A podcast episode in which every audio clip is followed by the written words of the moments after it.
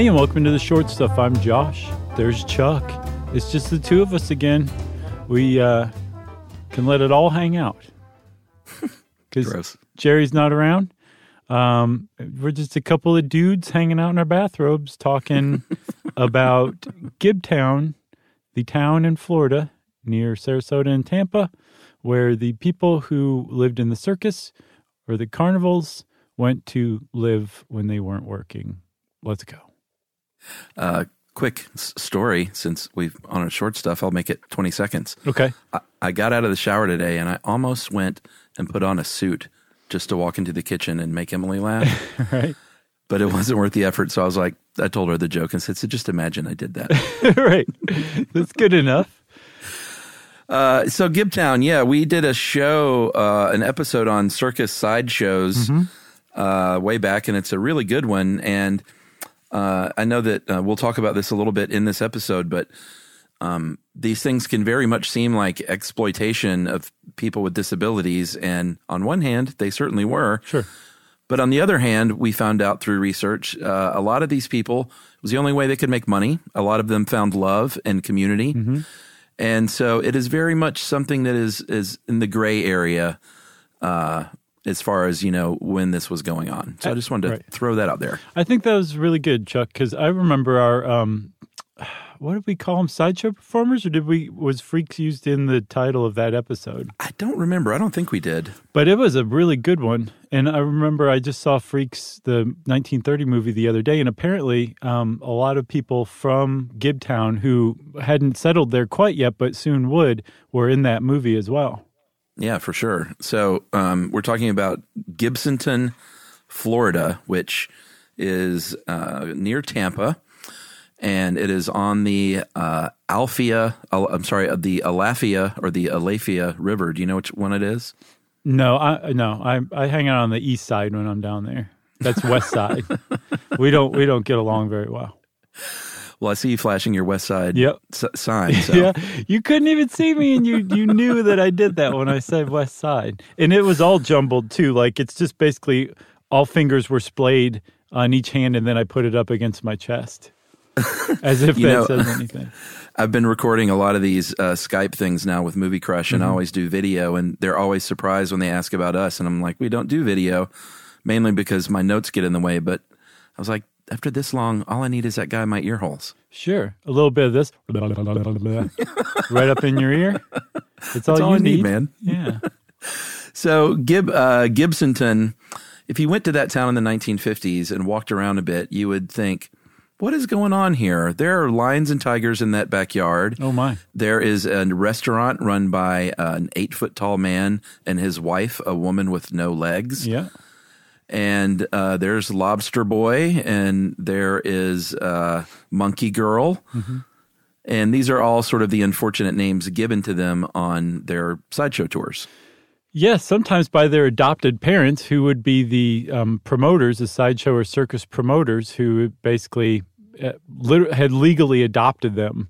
And in some cases, that was actually a step up for you know some of the uh, the kids. But um, yes, if you did walk around what what came to be called Gibtown, um, you, it, it did seem a little different. I mean, just the fact that people had like monkeys and elephants and lions and tigers in their backyard, that's a pretty that's a that's different than most other towns. The sideshow rides parked in people's driveways, that's a little different too. And apparently this town was that way because it was first settled by um, the the giant and the half woman they called themselves, but their names were Al and Jeannie uh, Tomaini, which is great. Jeannie Tomaini, it, it just rolls off the tongue. yeah, that's great. But they first showed up there in the 30s, and I guess they just basically said, "Hey, everybody, this this place is kind of cool. We're not judged. We're not treated differently, and the town's actually kind of neat." And eventually, the town or the county, Hillsborough County, passed an ordinance that said you can have things like carnival rides in your driveway or elephants in your backyard, um, be, if you are a carnival or, or circus performer. Yeah, I think they got the notion that it was a pretty sleepy little town, and in the 1960s, they had about a hundred actual sideshow performers and about a thousand carnies that would live there when you know it just became a friendly place for them all to live, and they were all kind of like a big family, so they congregated there. And I, and I think the town was like, you know what, these are great residents. They pay their uh, state taxes. Wait a minute, it's Florida. right. That, that's why they're living here. There are no state taxes. Although I don't know if that was the deal back then, but or has it always been the deal? I don't even know. I don't know. I know there's no state income tax, but there's like the property taxes are much higher. Like they make it up in other ways for sure. Right? They get they, they get you one way or the other. That that elephant tax is really steep. But they realized, hey, we could use these residents, and they're only here part time, if you know what I'm saying. So that's kind of great too. Mm-hmm. And so they made, like you said, these business ordin- ordinances that made it uh, kind of a friendly place for carnies. yep. So I say we take a break and come back and talk a little more about Gibtown. Let's do it.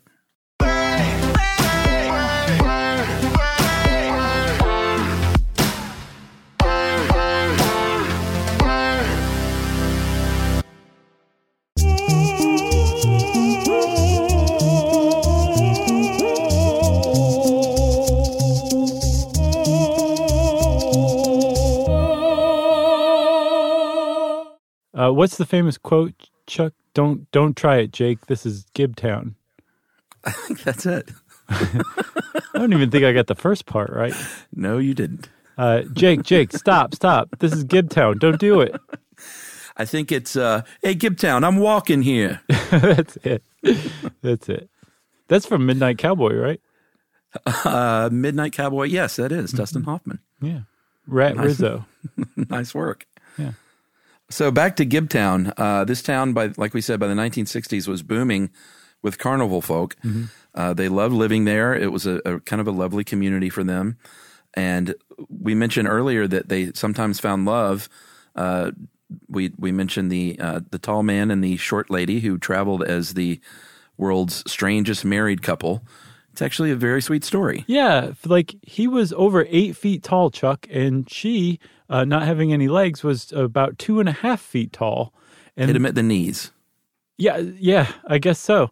Um, maybe like mid shin, actually. Who knows? No, it was knee. I, I saw a picture. Oh, okay. Well, there you go. So, um, the Tomainis they toured as the world's strangest married couple, and they actually they um, had kids too. And their their daughter uh, remembered that they would you know leave for the summer and go make some money and come back to to Gibtown and and uh, run the fish camp, Giants Fish Camp, which is one of the places that uh, that they owned, which was very legendary, but apparently isn't there anymore. No, there's a memorial there now. I watched a couple of short uh, YouTube videos about Gibtown, and you know there are still remnants of, uh, and there are still some performers. About 200 carnival people still live there, but there are little remnants of that past world. Every now and then, you'll see some broken down old rusted rides in like a vacant lot, or uh, maybe a themed restaurant that's closed down. So Gibtown's about 45 miles from Sarasota, which is where the Ringling Brothers Barnum and Bailey Circus winters. So I think it was, and we've talked about Florida in general having sort of circus stuff in general. So I think it all just sort of made sense. Right. Um, and I, I don't know why Gibtown. I think it was just that the Tomainis happened to, to set up shop there and found that the, the people were tolerant and friendly. And it just kind of spread from there. So it had the heyday from, I'd say, the 30s till maybe the 80s or so. And um, this article from How Stuff Works points out that there were sideshows in operation, pre Lollapalooza sideshows, like the real deal, um, into the 80s. And um, although they, they really kind of started to decline by like the 30s and 40s, people were like, this seems exploitive. And people said, well, Right. it probably is. Um, but let's not ask the performers. Let's just decide for them. Uh, but finally, in 1990, the Americans with Disabilities Act was passed. And all of a sudden, you know, working in a sideshow was not the only place you could get a job if you had some sort of, um, what's the word I'm looking for? I don't know, physical uh, malady? Abnormality, maybe? Yeah, I'm not sure the right way to say that these days. I'm not either, but if you were a sideshow performer, you could now get a job anywhere thanks to the ADA. That's right, which is great. Um, the Lobster Boy, as he was known, Grady Stiles, uh, he was known as the Lobster Boy because, and here's the deal, and we talked about this in the Sideshow Performer uh, podcast episode, is that you got into these things because you were born with a condition almost invariably. and uh, they would give you a name like Lobster Boy when in fact you had a real life condition. Uh, which would, which one was that? Ectrodactyly. Right, where it appears like you have two fingers only that sort of look like claws. It looks a lot like lobster claws, actually. Yeah, and uh, Justin Bieber's wife actually has a form of this because she has a, a pinky that is um, sort of misshapen, and she has just come out and said, "All right, let's look and talk it, look at it and talk about it." Because good for her. Here, here it is. Uh, but he actually was a terrible person. Yeah, I and, saw that uh, too. he was murdered. He was an abusive alcoholic. He killed his first wife and was sentenced to home incarceration because there was no prison that could care for him. Wait, was uh, he killed his? No, I think he killed his oh, no, daughter's no, killed, fiance. Yeah, that's right. Yeah, yeah, daughter's fiance, home incarcerated, quit drinking, got married again, started drinking again, and allegedly he was either knocked off by a carney for fifteen hundred bucks paid for by his current wife, mm-hmm. or uh, the neighbor just came over and took care of business because they knew what a bad guy he was. Yeah, I, I think like he he was paid from what I saw, like that that amount of money. I didn't see any other alternate theories, but yeah, he shot him twice in the head and he died like sitting in his chair. Um, eh, yeah, he wasn't a very good guy from what I saw either. No. So not, uh, not to you know not to trash his name. But, no, but you know, the, but that was like the big scandal in Gibtown. For the most part, it was like a really peaceful, happy place where if you were a sideshow performer, like you could go feel at home and be yourself. And one of the cutest things that I saw was that um, another couple that found love, um, Priscilla the monkey girl, who had hypertrichosis, which is um, she had like a full head of hair, like a hairdo as an yeah. infant, and it just kept going from there. She had a beard. Um, she was like just had tons of hair.